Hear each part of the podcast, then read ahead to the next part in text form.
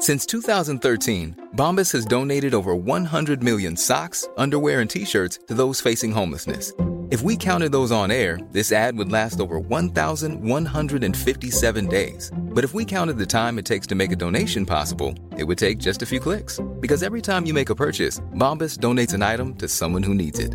Go to bombas.com slash ACAST and use code ACAST for 20% off your first purchase. That's bombas.com slash ACAST, code ACAST.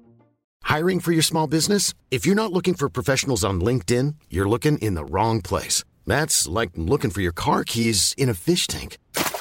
LinkedIn helps you hire professionals you can't find anywhere else, even those who aren't actively searching for a new job but might be open to the perfect role. In a given month, over 70% of LinkedIn users don't even visit other leading job sites. So start looking in the right place. With LinkedIn, you can hire professionals like a professional. Post your free job on linkedin.com slash people today.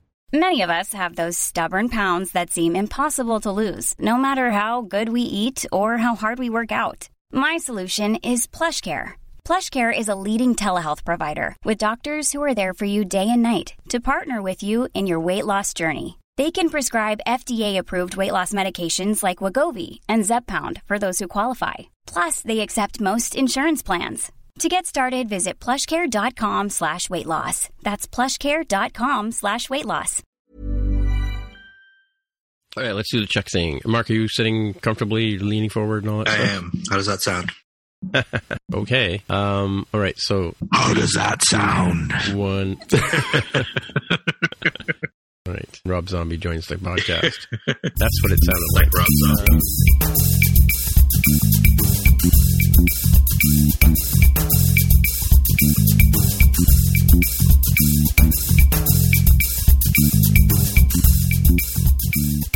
hey, everybody, welcome to episode 273 of the More Than Just Code podcast. My name is Tim Mitchell, and I am in Toronto, Ontario, and I'm joined once again by Jaime Lopez Jr. in Seattle, Washington. How's it going? And we have Mark Rubens on the line from San Jose, California. Hello? What do you, what do they call that style of music where people just holler? Yeah, I don't, I don't know what they something call like it, but yeah, It has a name. Yeah. It has a name. Yeah. I remember I was looking at Twitter once and, and they were like, oh, this, this singer is so hot. She's so good looking, whatever. And I'm like, okay, really? And I'm like, oh, I better go check her out. And so I go over to, you know, YouTube and load up the video and it's like, you know, she's like one of these, you know, very attractive. not my favorite style of music. No, no. I mean, I get, like, you know, Carol calls like people like um, Aerosmith hollerers, right? But uh, she has no idea. Right? Yeah, it's it gets it gets much worse. It gets much worse. Yes, much worse. worse. Everything's ex- everything in extremes. Yeah. All right. Um, should we just dig into this show here? Let's do it. All right. So, starting off from last week's episode, we have one piece of fact check, and it was the word I could not remember in Xcode, and it was killing me. The word is toolchain. Let's try to remember how, you know, like if, if say, Swift 5.2 came out, you could download the toolchain, stick it into your Xcode, and, and try it out in your current version of Xcode, right? So that's, uh, did you, is that what you were thinking, Mark, last week when I was trying to stumble across this particular thing? I think so. I forget exactly what the context was, but that sounds about Yeah, right. we were talking about Xcode, and I think Carmi was off, you know, with his dealing with this delivery. We were also Um, talking about how you could select which version of the developer tools you wanted to use. Yes, Yeah. yes, yeah, yeah. So, uh, and, and how I found it was I, I remembered that Swift.org is where you would go to find newer releases of, or you find information on, on what's going on with Swift and that kind of stuff. Um, beyond, you know, in advance of what uh, Apple's doing, you could look at you know documentation and stuff like that. You can see the changes and stuff like that that people have been putting through. Um, you know, uh, uh, pull requests and all that kind of stuff. And uh, so yeah, so I went over to the Swift.org page to the downloads, and you can see you know Xcode 11.0 toolchain with debug symbols is oh it's unavailable. How about that? Um, yeah, why would that be unavailable? Anyway, so you can see you know Swift 4, 5, 3, 2, um, and you could you know grab those toolchains and stick them in. So if when Swift Point 2 gets close to public release or beta release or whatever, even before Apple adds it into Xcode, you can add it to your to your current version of Xcode and try it out. And uh, like we always like to say on the show, your mileage may vary. So there we go. Right. So Jaime, do you have some uh, Ask MTJC? We have a few. Uh, one that was from Halloween night, the day we actually recorded, but came out, or at least to my attention after the recording, is by uh, Jessi Cruickshank, who uh, Yep. apparently has her, her kids dressed up as AirPods. One is the left, one is the right. You can kind of imagine what that might look like, but we'll have the link in the show notes for those of you driving at home. So, Um, just as a real time follow we were just talking about how Twitter won't load in Safari for me. Guess what won't load in Safari? you know, there's always Chrome. Yeah, there's always Discord. anyway, so so uh, yeah, it's just true. Um, and there's a new browser coming. At, we'll talk about that later. But um, just so you know, Jessi Cruickshank is a is a Canadian television personality Yeah, I here was in Toronto. about that. I had a feeling she was familiar to me. I was like, I feel like I know that name. Well, they used to, we used to have an MTV Canada MTV channel here, and uh, she was one of the hosts. And now I think she works over at the sort of conglomerate, you know, Rogers Network or Bell or somebody like that. So I'm not sure what shows she's on, but yeah, she was one of the I guess you call them VJs on um, on our Canadian version of MT or MTV, which was around for a bit before it gets assumed into something Well, else. those AirPods would definitely fall out of my ears. yeah, I think these kids are slightly like you really should go check out the photos if you're listening to this. Um, the kids don't really look that happy, and I feel like they're slightly too old to be dressing them like this. You know, where it's kind Yeah. of for your amusement rather than theirs. I feel like this would be more appropriate if you had like twin babies, or, or you know, where they don't really understand what Halloween is. yeah, yeah. So it, it feels like it adds an extra layer, um, like a Schadenfreude layer to my eyes. So we know when they're like 16, 17 and they read this, this caption says, I hope I don't lose one, they might be quite upset with mom. you know? All right. What else you got for us? Uh, this one you had tagged from uh, Gregory Archibald Heo, friend of the show, That's one time co-host. That uh, Mac number one of two. Oh, I guess he has two Macs. So Mac number one of two is going to Catalina. Rest in peace, QuickTime Player Seven. Yeah, I got confused by this because I ha- I, I was a huge user of QuickTime Player 7 forever. Like, It was like my go-to tool for any sort of media. Um, and then it was replaced. It's been replaced by QuickTime Player Pro. But you know, it's back in the, the days when you had to pay Apple for a, you know for a Pro license fee or whatever. I used to pay them for that or Player 7 all the time. So I'm still sad to see it go because it was always sort of like a utility belt, you know, piece. You could always I could always use rely on QuickTime Player Pro to, 7, sorry, Player 7 to do something for me that you know other QuickTimes wouldn't do. So, yeah, too bad. That's I guess it's a 64-bit uh, thing, right? Yeah. I remember it used to be able to convert formats better than other versions, I think it was. better export tools and things like that. I think, right? And and cutting and pasting and editing QuickTime videos where you could grab a middle and you could you know copy and move it around. It was before they added that trim thing that they added in in the Pro version, right? All right. Oh, what? So he's got another one there, Jaime. Another one from from Mr. Heo. Apparently, he must have been uh, coming to the same realization um, about the tool chain and shaking his fist mightily at the, uh, the radio. his I'm sure. yes. Says, Swift tool chains. Download them from swift.org slash download slash releases uh, or hashtag releases. And once installed, they show up in Xcode preferences. And he has a very good screenshot showing exactly where that would show up. Yeah, but I thought that I thought there was something under the Xcode menu where you could switch back and forth between it. You know, have to try it out. But that's the developer tools, I think. The yeah no no I in that area right but I, I recall I don't know if, what version of Xcode it was but I do recall having like you could go under uh, the the menu there. Of course Greg can yell at his phone when he listens to this episode and, and correct me of course he's welcome to um, that you know you could go over there and choose which tool chain you wanted to load up but uh, yeah it's been a while since I've since I've even seen that or heard of it but yeah cool cool beans. All right so we'll dig into our follow up so I've got the first one here. We talked I think Chris Wagner had posted a, a wish that um, Apple would come out with um, you know a series of, of hardware and software and services bundles uh, whether it would be like one price to buy everything and you know you, you pay like so much per year and you get all the tools as they come out whenever you need them kind of thing. I believe that was his wish but this so this is a I guess based on something that Tim Cook had said in the in the earnings call last week that uh, he doesn't rule out the possibility of bundling hardware and services in the future. I mean as case in point is is Apple TV Plus right? True, which I think I think students, if you have Apple Music, you get Apple TV Plus for free, and you go to some Oh, really? some Apple website to confirm that yes, you are in fact a university student. Uh, Uh, maybe high school would work too. I'm not sure. It's certainly hit with a educational you know, system sort of person. Yeah, and anybody who buys a piece of Apple gear now, uh, since the iPhone 11 series came out, um, whether you buy an Apple TV or an iPad or an iPhone, um, or an even iPod Touch or a Mac, you, of course, you can you get a free year of free year trial of Apple TV Plus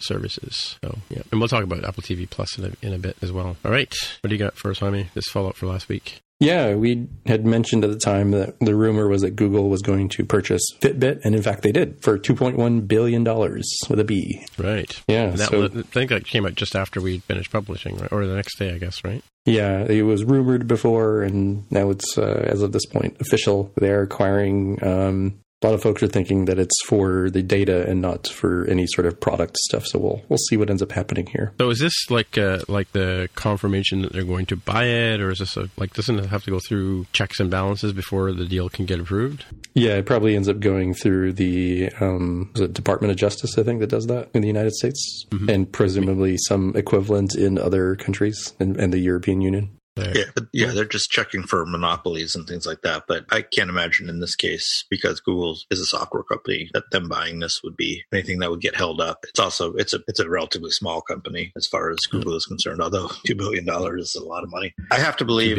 what you just said, Jaime, that it's got to be about the data because I, I I can't believe really that they'd spend two billion dollars on just a hardware company. I mean, I don't even know. No, I mean Fitbit's like been around forever, and they're and they're sort of the yeah, the de facto. but what's what's the revenue? well, it, it's it's got to be on the data. I was going to say because that that's what you know people have been exercising with Flip, Fitbits for years, Right, right? right. And uh, you know it's uh, one of the first wearables that was out there, right? Yeah, I want to see what the revenue is. Actually, I have no idea. I'm looking this up right now. Yeah, two two point one billion dollars in the modern era is really not that much money, and I know that sounds silly for those of you out there listening, um, but you know, like Instagram was purchased for like a billion dollars cash or maybe all stock. I can't remember what that was, um, and and that was considered a lot, but it's like pennies now. Well, you're right, but but uh, hardware companies tend to have lower valuations in general than than software companies do. True. true. Because the margins are much lower, you can make a certain amount of revenue, and, and a lot less of it is profit than for software companies. So it's less likely that somebody would, bu- would be buying intellectual property. I guess that is intellectual property data, right? Like patents and stuff, maybe, Yeah, but maybe, apparently yeah. not uh, not Motorola level, which Right. was like like 10, 10 to twelve billion, I think, when they purchased. Right. I, mean, I am actually surprised that uh, Fitbit's revenue is is is as high as it w- is. It's uh, they're saying it's about well, what year? When was this? Uh, for Q3, which I guess just happened, it was 350 million, which is a lot. That's a lot for a hardware company. Well, yeah, but they're also the MP3 player of, of wearables, right? Like they had ubiquity. Yeah, true, true. And at a low low entry level, right? Low entry cost. Yeah. yeah, for sure. Well, speaking of government agencies, you know, scrutinizing things, um, this is via our friend of the show, Fuad, uh, who I think is listening to the show now because I think he's got a longer commute. He's back. He's back in the fold. Um, but yeah, he uh, had posted that uh, the FCC has now approved the new Mac Pro. This is an article by uh, OWC Mark C, Other World Computing Mark C, and of course they're they're as I think are they a legit reseller in the U.S. I know they resell Macs and parts and bits and pieces for upgrading older Macs, but uh, I think you, I guess you can buy Macs. I from think them you can. Yes. but Mhm. yeah, so they're obviously super excited about the new Mac Pro coming out, um, which is I, I went and looked at the website today. It says uh, available this fall, and isn't fall over in like a couple of weeks? Well, Right. this fall probably means fall 2020, which would be right on schedule. Oh, yeah, yeah. Well, that's what I mean. Like, yeah, but I mean, don't we have like till the twentieth of December or twenty first of December when winter starts? yeah, something like that. Yeah. officially. Yeah, so they're cutting it kind of close. I can't wait to get my big giant dongle. You know, um, yeah. So that was uh, the Mac Pro that was announced then, and I guess people. I, I, what, what do you? Th- I guess it, maybe this FCC approval thing might have been what was the holdup or one of the holdups. Not sure. Not sure why the FCC would have to approve this thing. Yeah. So is this uh, one of the Macs that's being made in the United States these year these days? Like, didn't they start up something in Texas or Austin? So or- I, I forget what ended up happening with this. I think so. The the older trash can style Mac Pro was done in like Austin in Texas, the United States, and then this one was going to be done predominantly in China. And then you know trade war between the United States and China went on, and Apple applied for um, exemptions. I think they got partial ones, but I think their uh, final assembly in Austin, but most of the Right, yeah. components still coming out of China is what I think ended up happening. It was very confusing. It went back and forth, so I could be totally wrong on that. Yeah, we we do that with cars here. Like they they, they build Hondas and Toyotas in Ontario um, at you know, old or older converted car plants, um, and that makes them cheaper to bring into the country. I think right because of all the tariffs and things, you know, on on um, foreign made cars. But maybe that's part of the angle behind assembling it, at least in the United States. Who knows? We could we could Google it, but you know, whatever. Um, this uh, last, this next one, I called it Greg Who because um, I was looking up a word the other day and I googled it and I found out about this website called Etymology Online or etym etymol online, etymol online, uh, which is basically your your you know go to etymology website, which of course is not loading for me in Safari, but uh, if it was, I could tell you about it. But yeah, you can look up different words and it'll tell you the roots of them and the history of them, just like you know you would you would do if you were into etymology, as our friend Greg Heo tends to. So it tells you everything you ever want to know about bugs. Bugs, yes, and spiders, Yes. yes. Entomology it tells you what about entomology if you want to know what that is too, right? Yeah, I was trying to, was trying to, we were, uh, we were talking about, um, we're making some changes at work, and and we were talking about calling dibs, and uh, so we were trying, I was trying to find out what the origin of the word dibs was. Um, so I looked that up on uh, on on here, and it uh, And- gave a pretty interesting description. Do tell. Well, so yeah, it's a children's word to express a claim on something. I'm reading here from 1915, originally United States, apparently, but it, it was earlier meant to be a portion of a share or money uh, from the 19th century. But I believe it was earlier than this. Um, probably a contraction of tip, dibstone, a knuckle bone or jack used in a children's game, or in 1690s. So in which the first element of is also unknown. But uh, yeah, so if you Google if you Google it or look it up on Wikipedia, you'll find that it actually has uh, um, disputed uh, origins. But yeah, calling dibs is like you know, like Seinfeld said, he called dibs. What can I say, right? Mm-hmm. Yeah, but it's like yeah, you guys you guys obviously know about calling dibs. I don't know about other parts of the world if they do that, but we do it here in Canada as well. Yep. All right. Uh, the next uh, piece is a follow up piece on we were talking about Apple TV Plus, and we're going to talk about it again. Uh, and that is a little note that uh, somebody had discovered and posted in The Verge that says that if you start an Apple TV Plus trial, and you part of the conditions is you have to opt into the payment, right? So it's like you you sign up for a month or whatever it is, and it will auto auto renew at the end of that month. If you decide you want to opt out of that auto renewal, it will end your tr- end your trial period at that time, like immediately. So yeah, if you if you get into the one year trial, certainly don't you know wait till it's over or wait till it's near the end before you cancel. So yeah, like people are saying here, set a reminder on now to on your Apple TV Plus October thirty first, twenty twenty, if you want to cancel it. But uh, so far it's been pretty pleasant. So I don't know why people would want to uh, cancel unless they run out of uh, shows. Yeah, if you watch all the shows, then Yeah, well, there's an angle to that that that Apple's cooked up. So we're going to talk about the Apple TV Plus or Apple, yeah, Apple TV Plus service in our in our um, main part of the show. So I'll I'll save that for later for you folks. So yeah, just a word of advice. It's our PSA for today. Don't cancel until you're ready. All right, Jaime, I see you're hovering over your uh, your app your your um, game game club uh, link there. Yeah, we talked about Game Club last episode, or, or maybe two episodes ago, the competitor to Apple Arcade, where you uh, pay four ninety nine a month and you get access to this series of games that had once been on the App Store and hadn't been kept up. And we were speculating, like, oh, did they buy the IP? Did they get a cut? How did they, you know, fund the, uh, you know, dusting off and, and cleaning the cobwebs and, and giving them baths, sort of thing, to all of these games? Um, we don't know the answer to that. I don't think because I haven't seen that. But the other thing we were wondering is, oh, so these games are actually in the App Store, and they all have this four ninety nine Game Club in-app purchase experience that you can see. And we were wondering, huh, like how functional does this game have to be? Uh, and it turns out not at all.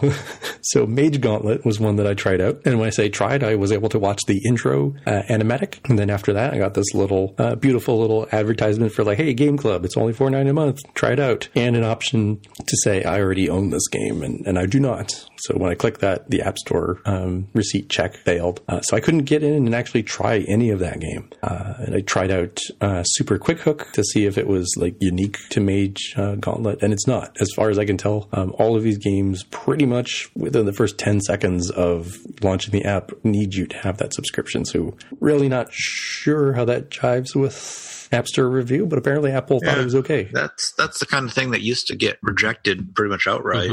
Interesting. Well, but mind you though, the the app, the arcade apps are like that too. Like I tried arcade for a couple of weeks myself, and um, uh, I still have the apps on my iPad, and I have canceled the subscription. And as soon as I open the app, same experience. You open the app, and it you know flashes the arcade, you know, buy it now kind of message, right? And uh, that's all you get for. You don't even get like a like a demo uh, to try out, right? Right, but of course, Apple can do whatever they want. Doesn't mean they're going to let somebody else do the same thing. Well, by the same token, though, yeah, that's true. They do have that that sort of they do own the store, but um, sounds like it's a similar kind of situation where it requires this subscription for you to use, right? And it's, it's not uncommon for apps to, to require like a login, or I've seen other apps like you know business apps on the on the uh, main store that are useless without a login, Right. and those oh, yeah, seem, well, those seem yeah. I mean, no, approved, no one was ever saying that this was technically challenging at all. Not at all whatsoever. Very easy to do that kind of Right. Anything. It was always Yeah. how do they get Apple to allow it? Yeah, I don't know. That's still the question. It, it feels like the philosophical difference here is before when it was, you know, straight up purchase this game with the in-app purchase. It seemed like they felt like, oh yeah, you should have, you know, some reasonable amount of functionality rather than like trying to trick people into getting it for free and then like, aha, surprise, you can't actually do anything. Purchase this game. And this is being treated more as a subscription akin to like Netflix. Like you don't get, you know, 10 minutes free of Netflix content. So it's more of a members only club. And I guess that's the philosophical difference that Apple is using to, to treat this with. It's the only way I can reconcile it in my head. Yeah, yeah. Well, because it gives new life to new apps. Or, or we'll find out in a couple of months that they get kicked off the web, the App Store as soon as Apple notices that they're doing this. Well, it's funny. I just, I did, Jaime, didn't you just post something about elect- Electron uh, apps with Electron can't get uh, approved in the App Store anymore? Yeah, Is you? spoilers for the uh, one of the main Oh, topics. So we'll, we'll we'll talk about that. Oh. But yes, Okay. it's, it's it's still developing there. Okay. Well, well, we'll talk about that in a minute, I guess. Anyway, and you can talk about this next lead here because I'll probably just do a review of this next product when we get to my picks. But go ahead. Yeah, this is you know follow up from when we said, hey, Adobe said that real legit Photoshop is coming to the iPad, and and it's here now. It's available. That was at WWDC, wasn't it? Was it last year or this year? I thought it was last year because I, I remember being Yeah. at the keynote where they talked about that. I think. Yeah, I met one of the one of the uh, breakpoints was has, has just joined Adobe to go and work on this product as well at today, this year's WWDC Oh, right, right. in Seattle. Actually, surprisingly, there you go. hmm Yeah, I know who you're else? It doesn't say much in the article here about about the product, right? Uh, it's not so reviewy. It does do like a cursory overview. It's kind of what you'd expect, and, and obviously you're going to give your your review. Um,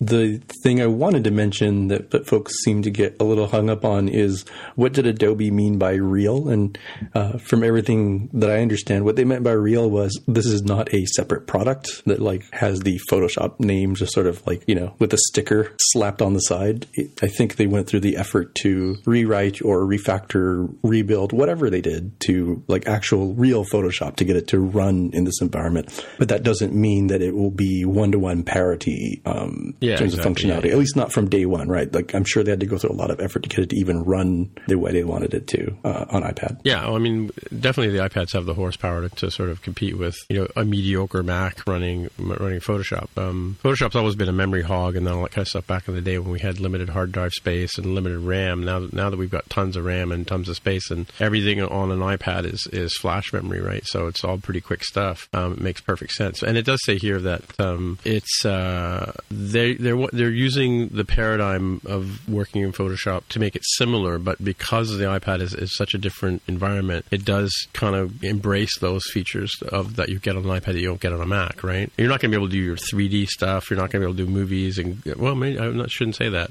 You know, like because you know I use my Photoshop to do animated GIFs. I do 3D objects in it. I've made movies in in Photoshop, all kinds of stuff over the years because it's become the Swiss Army knife of hey, let's put in the kitchen sink, and the next thing you know, you you're doing the dishes in Photoshop, right? Um, that's kind of how it's evolved over the time that I've used. I've been using it since like 1990 when it first came out, so I've seen all the different variations of things in, in Adobe in Photoshop, and and some of the tools that I was specifically looking for, and I, like I said, I'll talk about it later. But the things I was looking for, they delivered, so that's a good thing. I'm hoping that Adobe will come out with the engineering side of this. Like, I, I can only imagine that some uh, brave set of engineers had to go in with, you know, machetes and chainsaws and go carve out that old carbon code to go get this to run on iPad, is how I'm imagining it. I don't know if that's the real. Or C++ you know, As well as thing. my web views, yeah. Yeah, yeah. Yeah. Well, it was originally, yeah, it was originally written by John Knoll, right, as, as well. Like it started out as a real 68K Mac uh, app, right? So probably got, probably, it's, I mean, it was rewritten for Intel when, when Adobe was giving up on the Mac back in the 90s, you know? Uh, yeah, it's, it's been through a whole lot of changes over, over,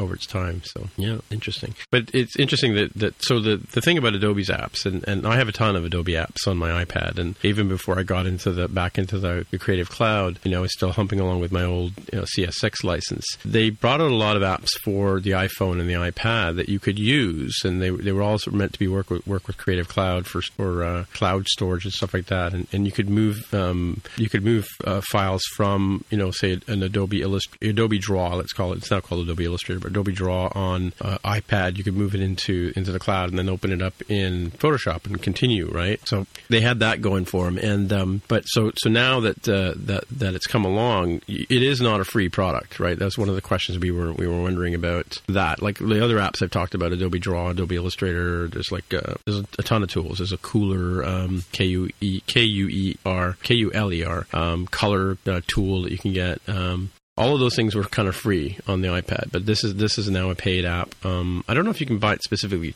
uh, by itself. I think you have to have a created Creative Cloud account, and but the cheapest way to get that is kind of how I got into it. About a few months, six months ago, I bought a, uh, a Seagate hard drive, and it came with a trial of what they call their photography plan, and that includes Lightroom and Photoshop. I've never even installed Lightroom to be honest with you, but yeah, for getting Photoshop for nine ninety nine a month, it's it's a steal in my opinion. And the fact that you know, like on day one, I was able to open up Photoshop Photoshop on my iPad and use it right away without you know having to jump through hurdles. It automatically recognized my Creative Cloud account, and I was up and running in no time. So yeah, it's it's pretty pretty uh, pretty decent offering. I, it, again, I've been looking for this product, this type of editing for a long time. I mean, I do have the other Photoshop Express and all the other. They're, they're kind of like Instagram on steroids, you know, but nothing really like that matches what what we have on the desktop until this product came out.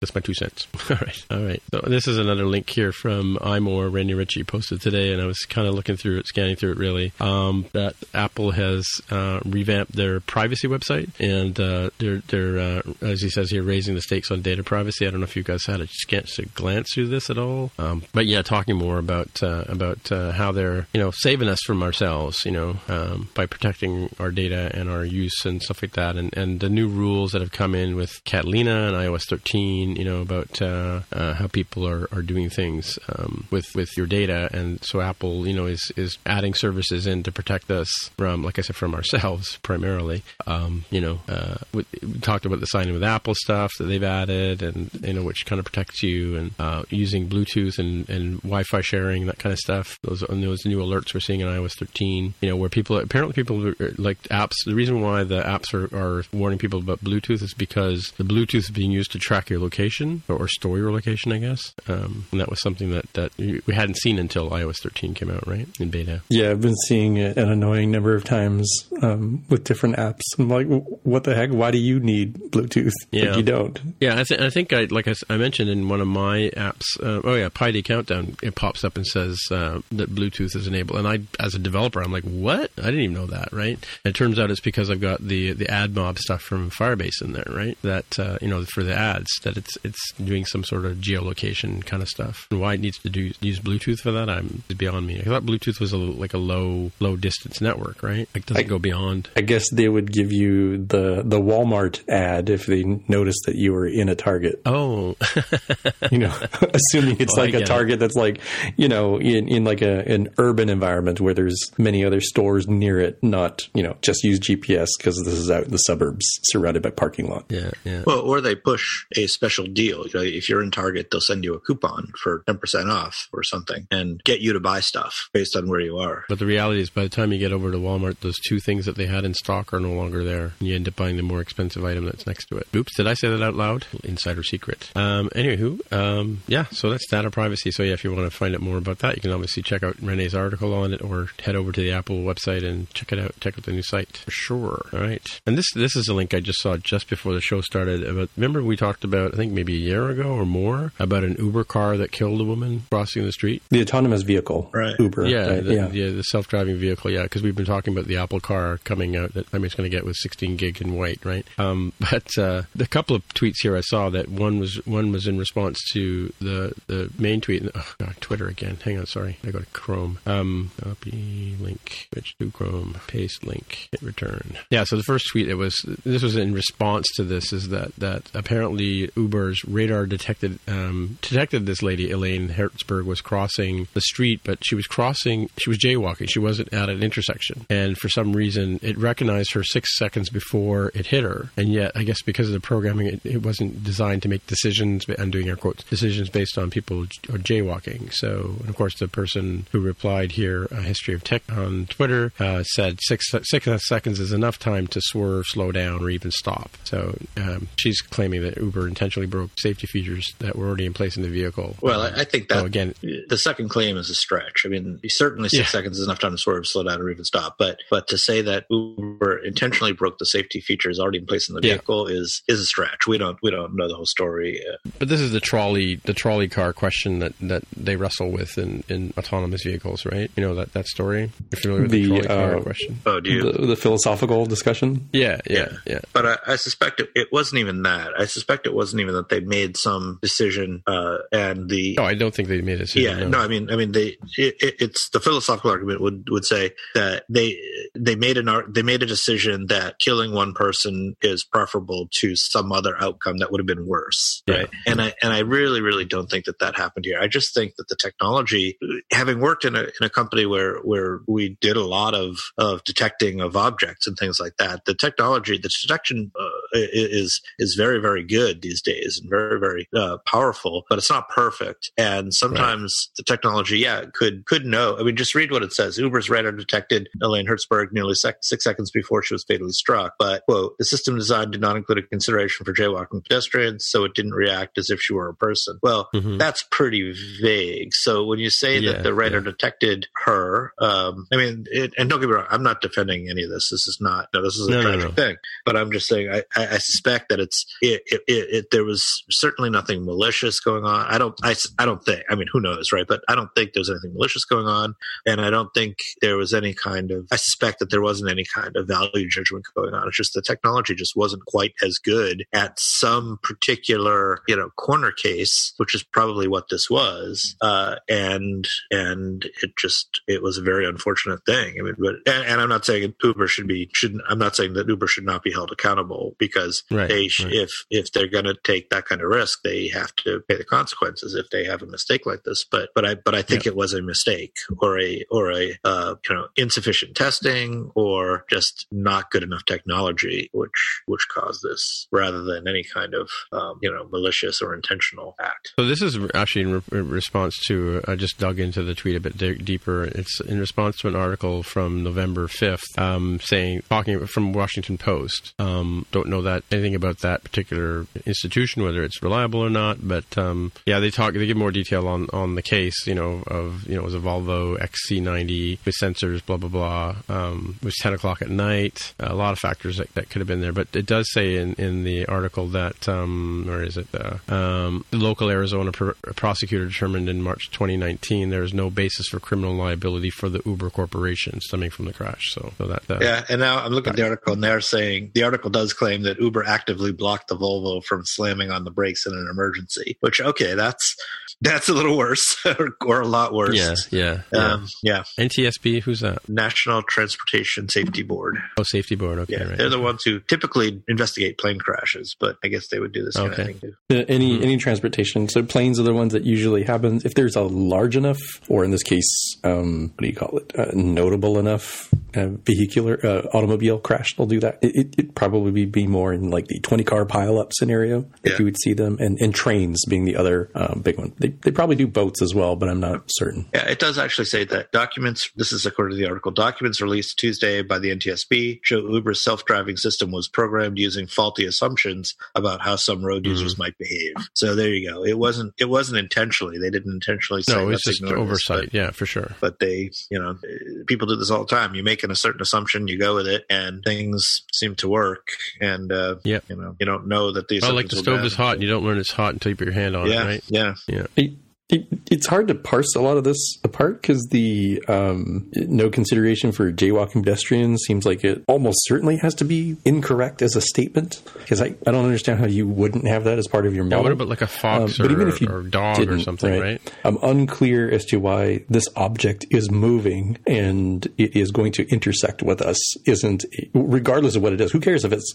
Um, I mean, it, obviously we care in terms of like human life, but I mean, in terms of what should the vehicle do? Is like like uh, there's a moose or a tree or a you know uh, a, a, swarm of bees. Like there's something that's intersecting us. Maybe we should just stop, regardless of what it well, is. well, that and that may be true, but but what I suspect actually is going on, and what they what they mean here with these quotes about never classified her as a pedestrian is they have some kind of an image classifier where the image classifier classifies this thing in its in its field of vision as a car or a bird or a person or something. And and they didn't have a quote jaywalking pedestrian classification. And that's what they're kind of latching onto in this report i, I think. Now it yeah it says the system was unable to correctly predict the path of detect, detected object. Yeah. So whether it was a dog or a boulder or a moose. Right. You know, it, it wasn't unable to right. detect so, it was going to so this and this right? is the problem with with machine learning and, and neural networks in general. It's it's only as good as the data that it's that's trained it and the predictability of the model the predictive capability of the model. So so they probably did train it on an enormous amount of things uh, and the model just wasn't able to classify this thing as right. jaywalking pedestrian. So it couldn't react the way they i'm sure they programmed it to react in a certain way if it was a pedestrian in the crosswalk. That would be crazy not to. And and you know it's an obvious thing that you're supposed to do that you'd have to do for this kind of thing. But if the if the neural network doesn't predict this thing to be a pedestrian then it doesn't know what to do and right, i suspect right. that's what's happening and and that the translation doesn't that's the technical uh, description of what's going on you know the translation into a legal document doesn't really doesn't really uh, give the full flavor of what's going on but i but i, I the way the, the way i'm reading the words is is i think that's what's happening is that uh, you know that essentially the neural network couldn't couldn't predict this thing was the type of thing that it needs to get away to to take the certain action to avoid. Which yeah.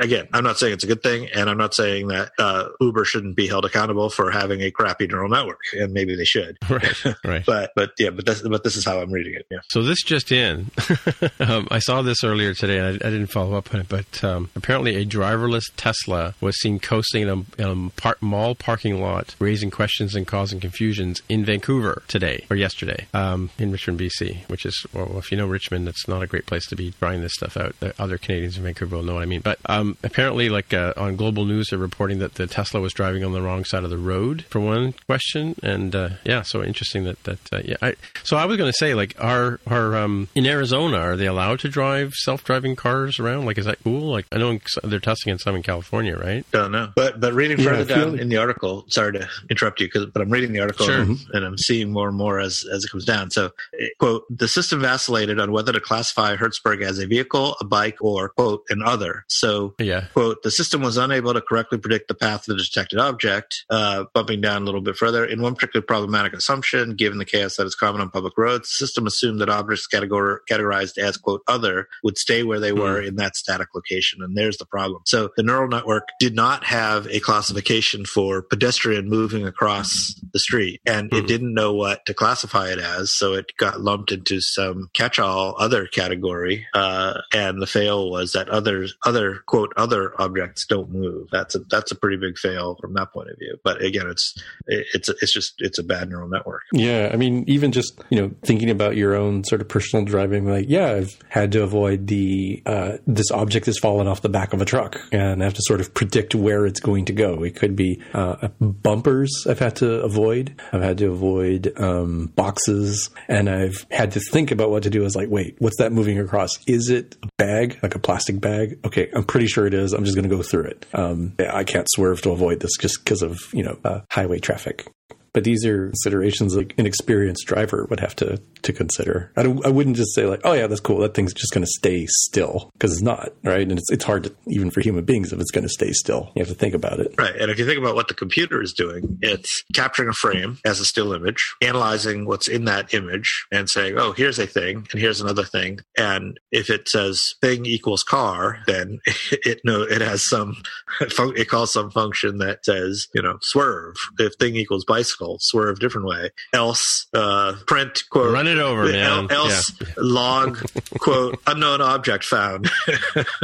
Yeah. Post Right, and, right. and put it to the send it to the analytics. Yeah, I mean, if all else, it should have it should have just you know had, it should have had a graceful fallback and just stopped right Right. at the end of the day, Yeah. right? Yeah. But it's interesting too. If you click on this link that I posted here about this BC self-driving car, um, you can watch this car driving, and there's, there's pedestrians all around, and it's just it's stopping and starting and stopping and starting. Like it's kind of it must be one like one of those summons things, I guess, because you can summon your your Tesla with your with your phone, right? Um, that must have been what it was, because clearly there's nobody in the car, but yet it's driving through this this roadway on and clearly on the wrong side of the road at first, but uh, it does correct itself. But I noticed that, like you know, when you're walking through a parking lot and there's pedestrians, you know, you, you're, you're I'm sorry, when you're driving through a parking lot and there's pedestrians, you, you stop and you wait for the give the pedestrians the right of way kind of thing, and it's it, the car does seem to be doing that. So interesting stuff. Timely. Thanks, uh, thanks Tesla for giving us a perfect example to talk about. All right, so Jaime, let's jump over to oh, we talked about this already. Electron, electron. Yeah, so the, this is still sort of ongoing. Uh, more details. This came out from David.dev that he was unable to submit an Electron 6 or 7 app to the App Store, uh, to the Mac uh, Store specifically. And Electron, uh, remember, is the cross platform, sort of web technology based uh, set of technologies that allows folks to create apps like Slack or uh, Visual Studio Code or Atom or a, probably a bunch of apps that you would think of that are available for Windows and mobile and Mac OS. Um, unfortunately, and I think this goes way, way back, back to the uh, the root of the early days of this podcast. Um, you don't necessarily know what your dependencies are doing, and in this case, uh, it turns out that some versions, version or versions of Electron, and this is the confusing part since I'm not an Electron developer, um, linked against uh, non-public frameworks like CA Context, CA Layer Host, uh, NS Next Step Frame, you know, calling particular uh, API calls that are private on there. Um, and so this developer was like, "Hey, what, what's up? Why did App Store Review, you know, reject this?" And it's like, "Well, because you're linking against private framework." It's like, "But I'm not." It's like, "Well, but your dependency is." You are, yeah. right? Like you, you, you have given up that uh, that responsibility to to the dependency in this case. So it's it's tricky. Apparently, um, looking at another blog post that he has, um, the resolution that came from Apple was like to use what's essentially a really really old version of Electron that doesn't do that. Oh, really? Um, But it seems like the more reasonable thing is that the uh, the Electron devs are currently working on fixes that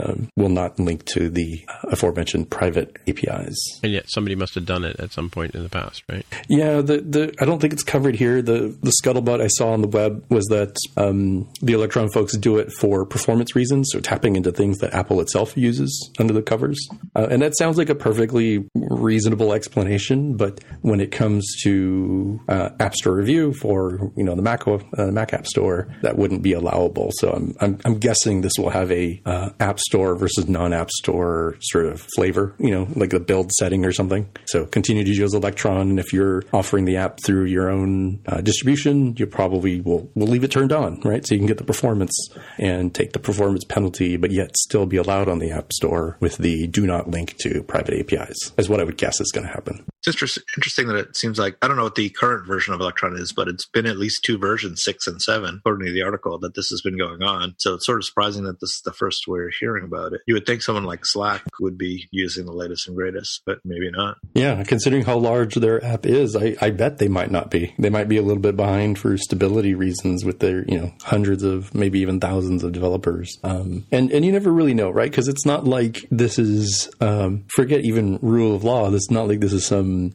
uh, you know, law of nature. This is more like, look, not saying they do do this, not saying they should do this from an ethical standpoint, but if Apple was like, should we pull the plug on Slack? Mm, Maybe not. If we go call them and be like, yo, um, by the end of this year, you have to get this changed. Um, versus random Joe Bob or Joe Sally on on the street, eh, they're gonna probably pull the plug on you real quick, right? Because the the impact is a lot lower. Are you, are you saying the other app store?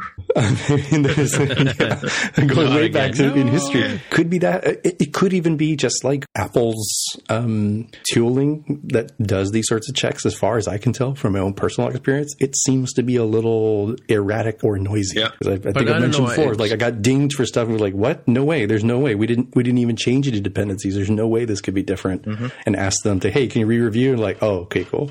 I think there's a lot of manual process in, in Apple's vetting of apps because, like you said, like you, you can have one, you can pass through with flying colors one review, and then the next one you get caught for something unusual, right? Uh, I've even seen cases where somebody uses, you know, self self documenting code as marketing. I like to call it to call something reasonable, you know, in a method name, and then years later, Apple rejects your app because they've also called something with a similar name in a private framework, even though your your method does something completely different, you know, um, and you have to go in and rename your your method right to get it passed. But I, I think there's a lot of human element in, in the checking that goes on with apps, right? I don't I don't know that it's an automated process, or, or can it be, right?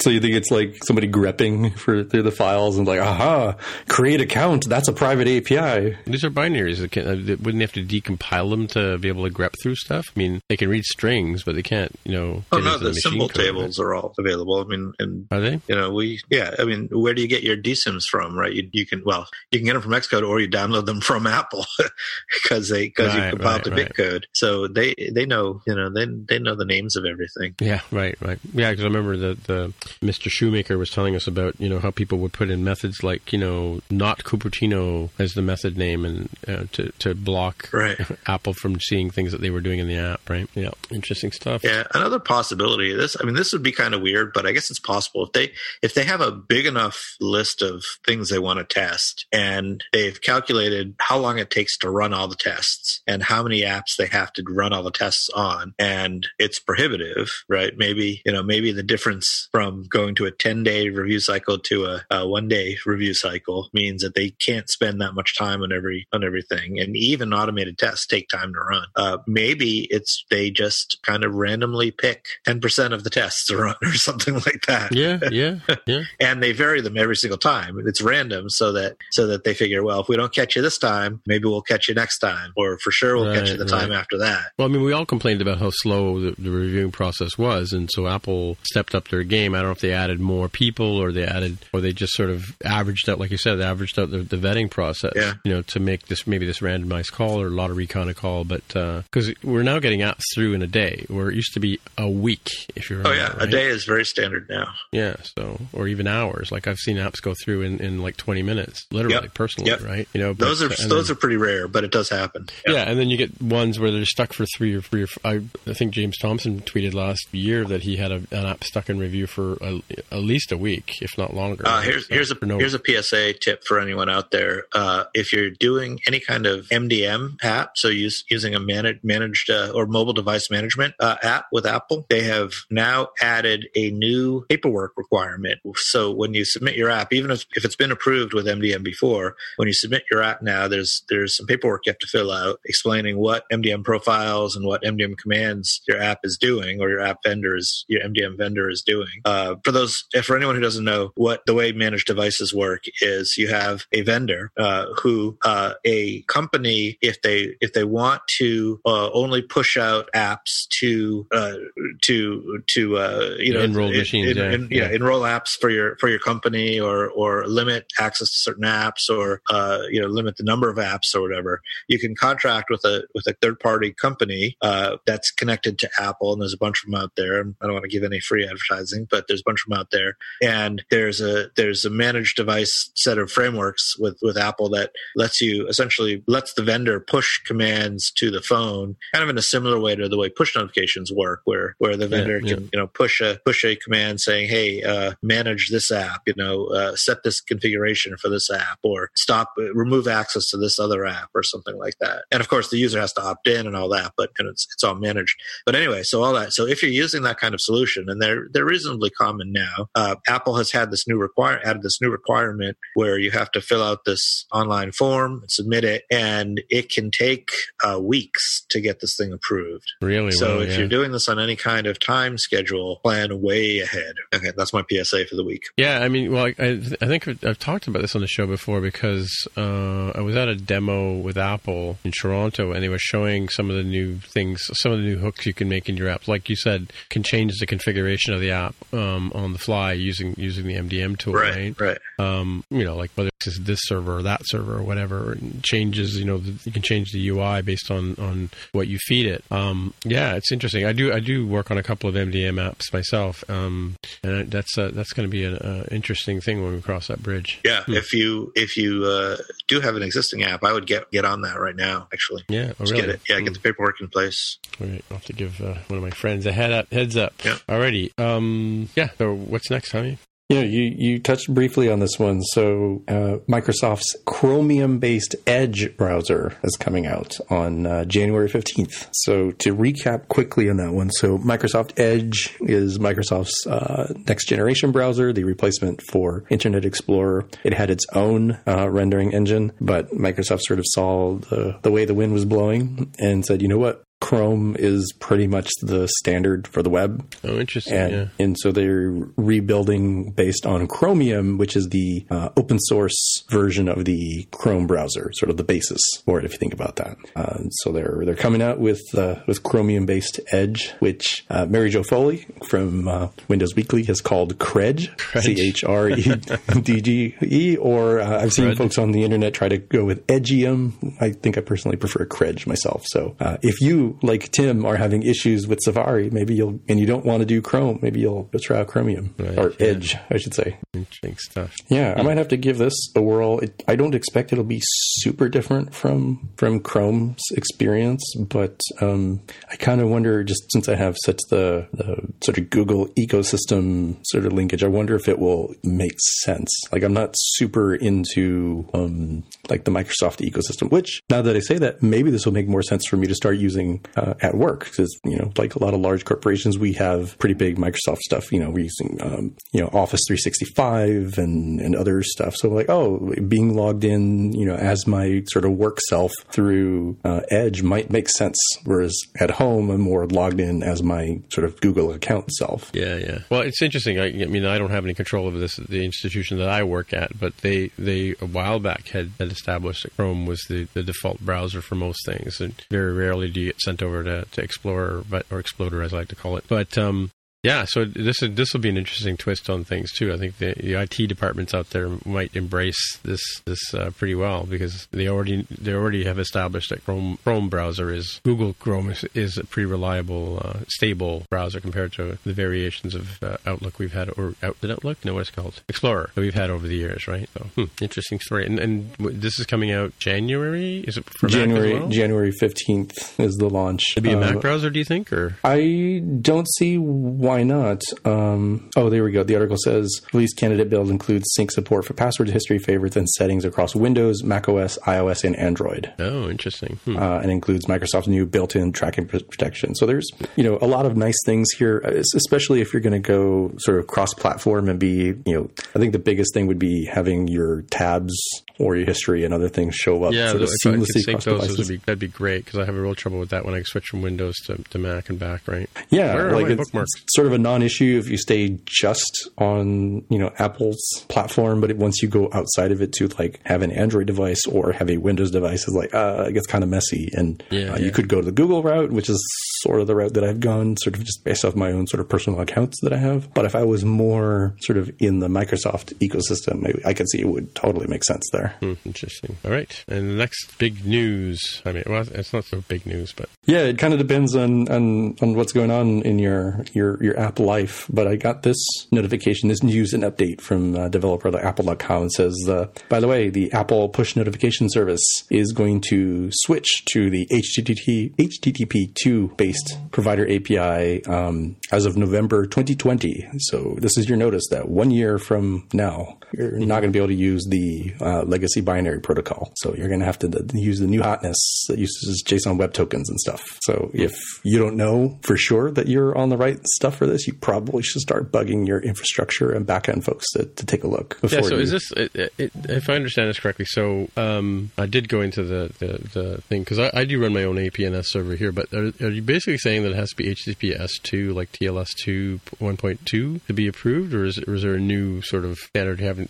coming down the pipe? So I think you might be asking about the HTTP two based uh, provider API. Um, Yeah.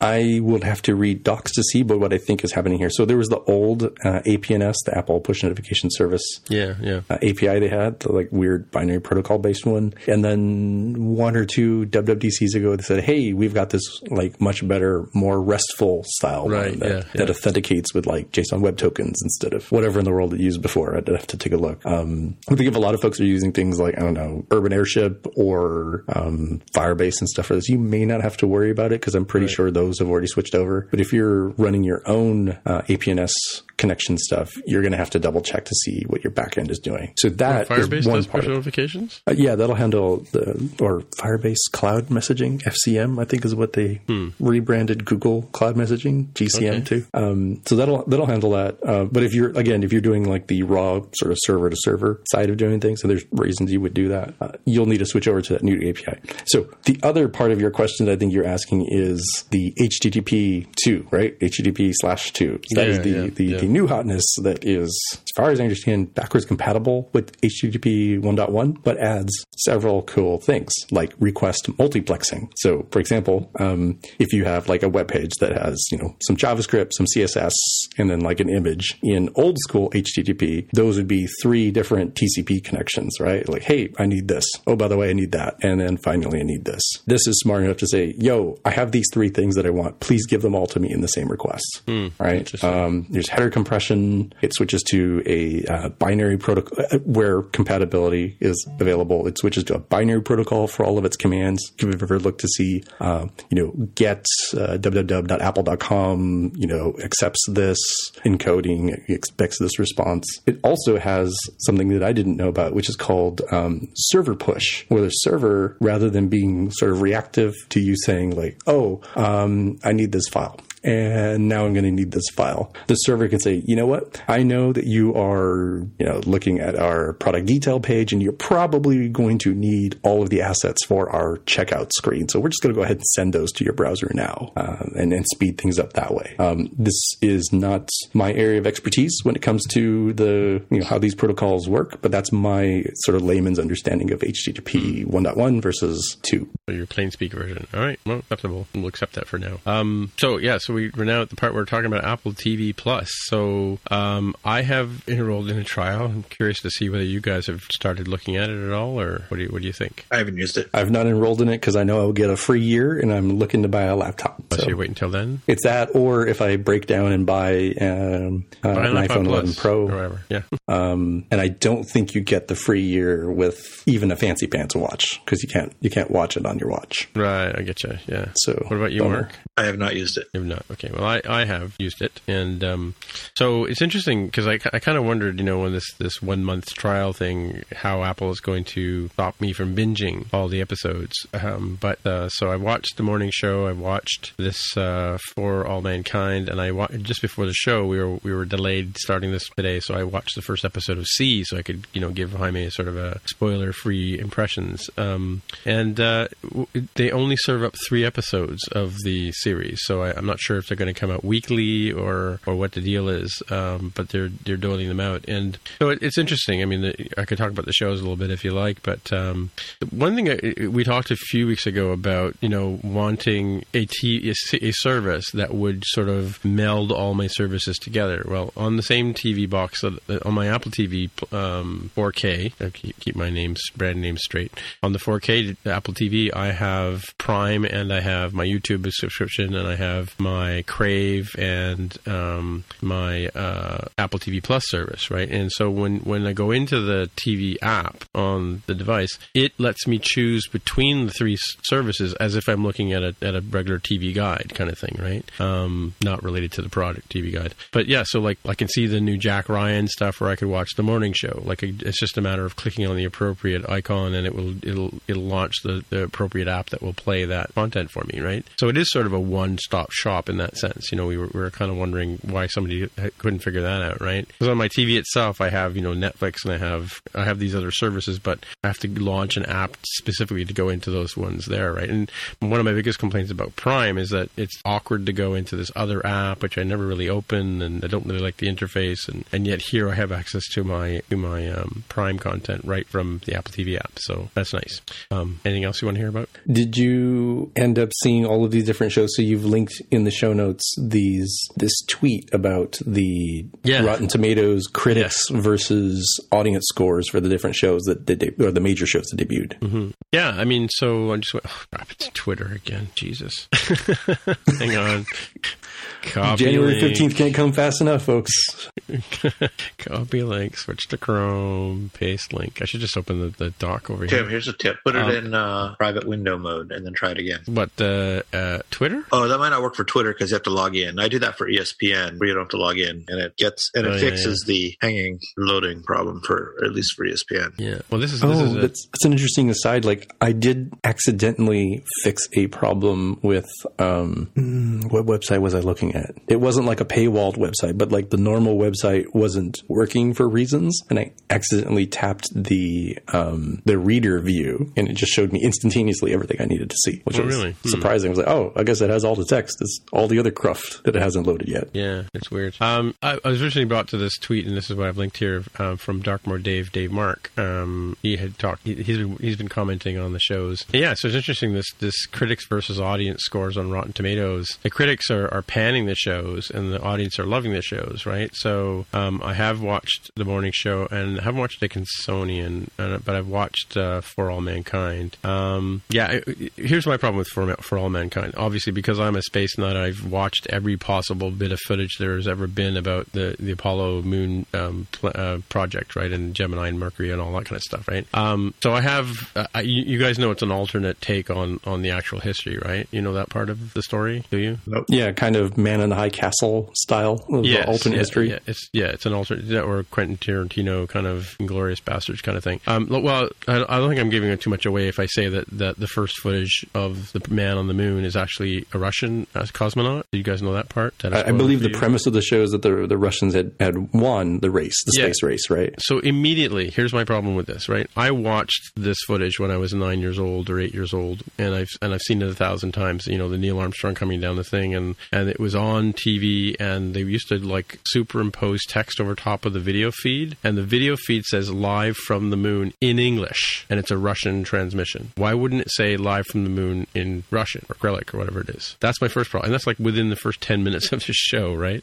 You know, uh, yeah. So so yeah, it's um, so I, so there, there's it is an interesting show. Once you get into it, you start to you start to feel empathy for the characters, and, and a fictitious astronaut actually who's who's the main character of the show. Um, but it's it's similar to the I don't know if you've ever seen the Astronaut Wives Club or any, any shows like that, or the Right Stuff, or or even the Apollo uh, Neil Armstrong First Man uh, movie that came out last year with Ryan Gosling. Very similar kind of look and take and that kind of stuff. Um, implausible in some places, but then if you're if you're a pure historian, then yeah, it make, it it kind of makes you cringe a little bit. But people, I've other people I know who are just as space nutty as I am are are on Twitters and socials saying they love the show. So um, who who am I to know, right? Or who am I to say?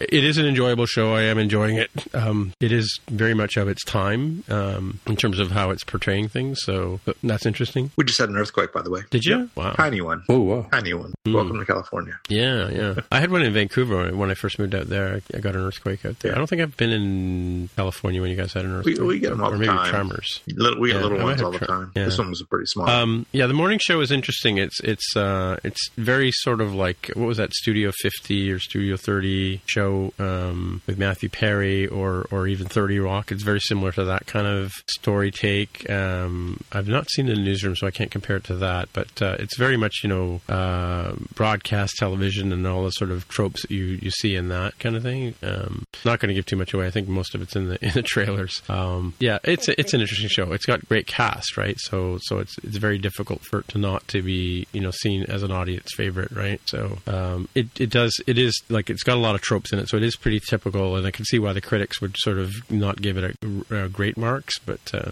but it's interesting too. Yeah, and then I just watched See, like I said just before the show. Again, a lot of implausibility in that one. On a lot. You have to suspend a lot of disbelief in that to, to sort of get the premise uh, and and see how how it would actually survive, how these people would survive. But uh, yeah, it's an interesting, interesting, uh, interesting show. And again, more tropes, but but a different take on a sort of dystopian future world. Right? It's pretty good. Good again, good cast as well. So so far, I'm enjoying the shows. I haven't watched the Snoopy one yet, which I guess will be the real test, right?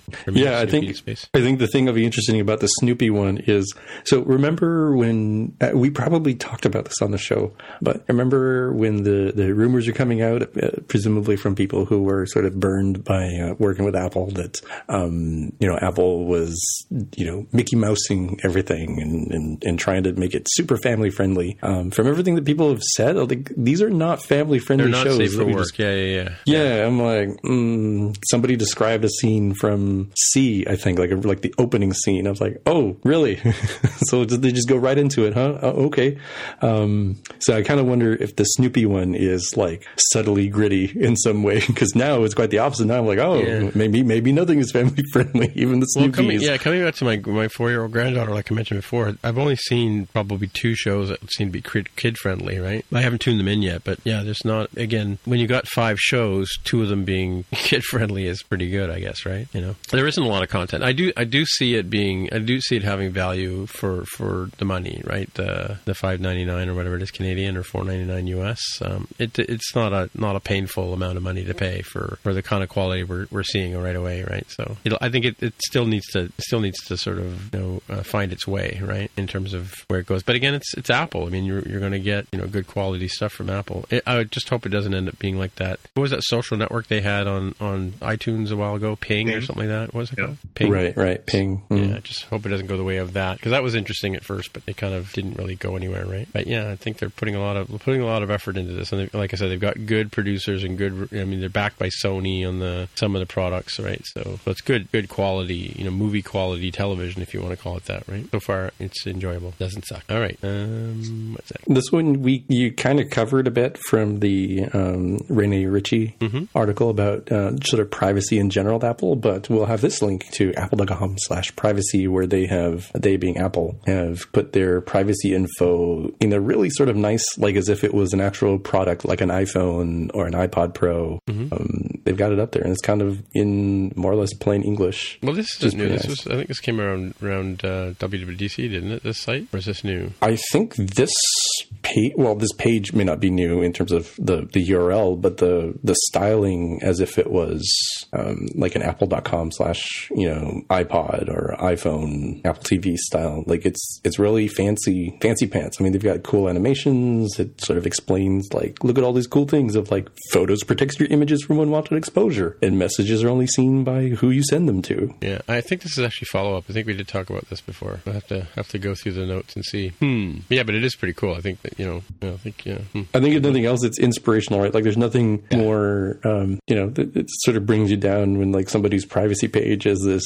enormous wall of legalese. Um, This one's a lot friendlier and helps you understand like what's going on. The oh, can't spell privacy. Oh, I guess you're right. It's the only time I see it linked on the on the notes. Hmm. Hmm. Interesting. All right. But it, yeah, it is a very similar style that they've used on other things and, and lately, right? Anywho, brings us to the picks part of our show. What do you got for us, Jaime? Yeah, mine is. Or should I ask Mark first? Mark, do you have a pick? Uh, no, I don't pick. Okay, so you can carry on, Jaime. Sorry. Thank you for asking. Uh, Tim. mine, Thank you for asking. You're welcome. Go ahead. yeah. So mine is again. Like, it feels like almost like a negative pick, like last week, but it's not really a negative pick. I think it's it's kind of cool. Um, so apparently, some researchers have figured out that they can hack into some of these um, virtual assistants, specifically the devices that you would have at home, like the Google Home, the Amazon Echo, um, presumably the HomePod. I think that's what they mean by Siri when they say Siri here. Um, so they just point a laser at the microphone, and through physical means that are unclear to me, uh, they they somehow get it to think that it is hearing sound. Really? Yeah, maybe, maybe I should have watched this video. I didn't have time to see that uh, and see what it is. Um, It must be some sort of weird interference effect or concussive effect for what they're doing, but they can do it from pretty far away. So it, it seems like the uh, you know if you're going to have these devices in your home, if you're like me, the, the key thing to do is to not have them anywhere near a window. Hmm. So put a. Are they talking about passing audio signal through a laser beam? Is that what they're talking about? I think so, and I, I'm kind of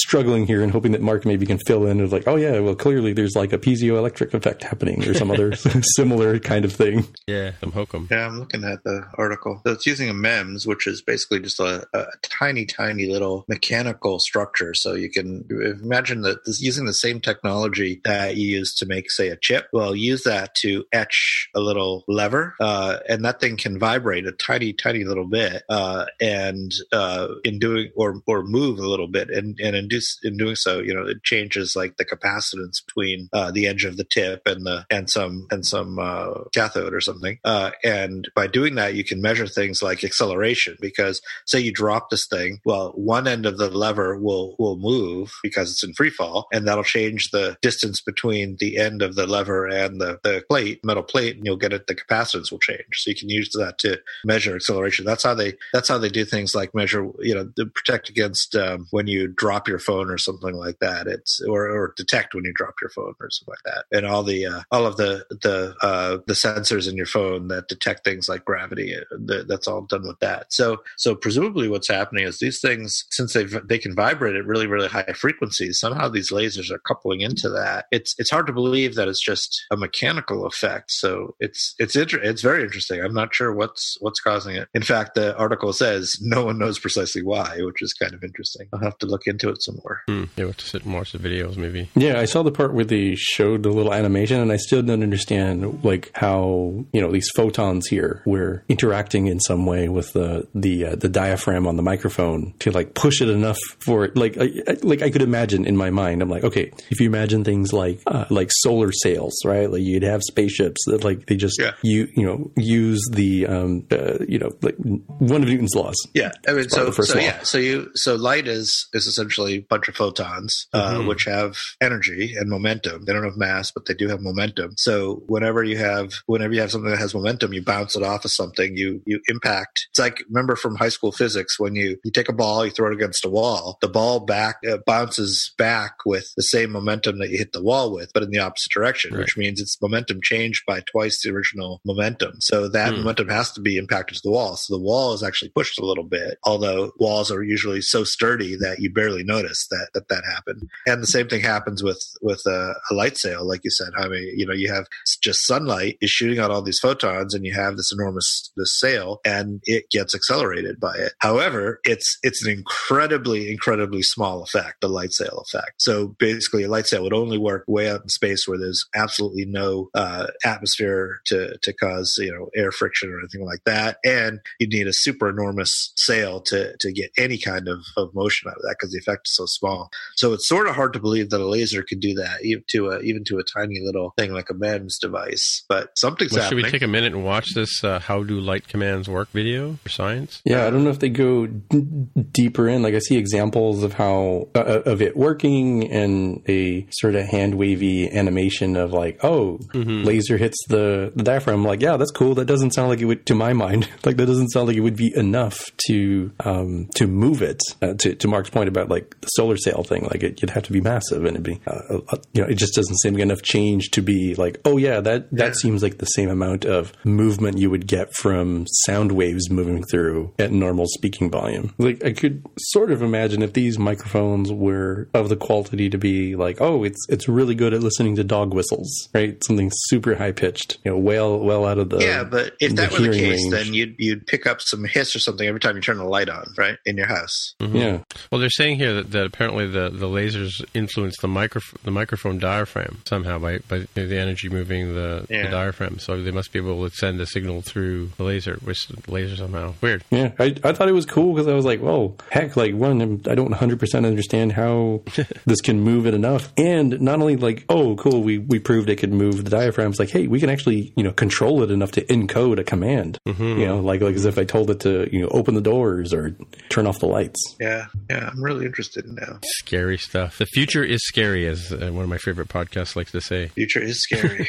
The future is scary. All right. Uh, speaking of scary futures, um, my pick here is uh, actually not that scary. Um, I've been playing around with Swift UI, as I've been saying for many, many months now, and and uh, they keep changing the language. Darn it! Um, you know, surprise, surprise. Um, but I found this uh, website here called SwiftUI Cheat Sheet, and it's got uh, pretty much every command you might think you want to use um, inside, and plus uh, links to other resources. Like if you're looking to set up a text field, which is what I was trying to do. Like text field, obviously, is is it creates a field just like you normally would have. You can have a placeholder value, um, but one thing that kind of caught me by surprise was, and shouldn't caught me by surprise, is you have to create a state variable first uh, for the the text text field to um, become equivalent to, and then use that as your value inside your your field. And you can do text field or secure field, which is like a password field. Um, create a text field on the screen. And I've been, I've been also enjo- as a side note, I've also been enjoying um, Paul Hudson's uh, hacking with Swift videos that he's been posting for the last you know couple of weeks um, on uh, on his uh, website on his YouTube channel. And uh, yeah, they're pretty quick, uh, you know, five minute long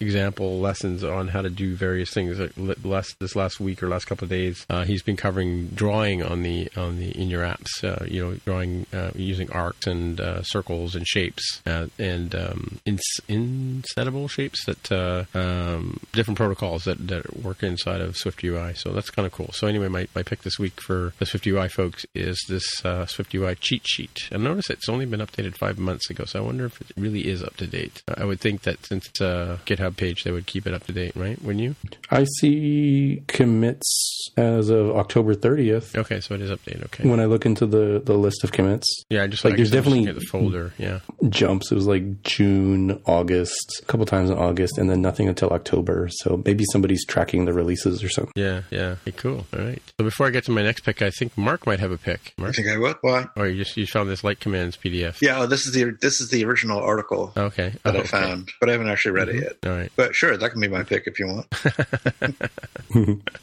All right. Cool. Looks very technical. Yeah. Very scientific. All right. Cool. All right. There My might last actually be some math. course. Oh, there is some math in it. Equation one, one equation. Right. So my last pick, of course, is Photoshop on the iPad. Surprise! Um, yeah, like I said, I, you know, the minute I heard about this on coming to the iPad, I was excited, and in a minute I saw it was available on the store, I went and downloaded it, and uh, again, I was even more surprised and delighted that I didn't have to pay for it because I already had a, a uh, Creative Cloud subscription to the photography plan for nine ninety nine. Um, yeah, so it has, uh, and what's what's really good about it is when you first op- when you first launch it, it takes you to six videos that they put together, really high quality videos on uh, how to use various features. So the I think the challenge the challenge I've been I'm working with graphic designers my whole career on computers, and I gotta say, no offense to my friends who are graphic designers out there, but you deserve this. Um, they are the fussiest people who use computers in the world. Uh, you move one menu command or, or change one tool, and they're they do nothing but complain about it. So it's not your mother's Photoshop.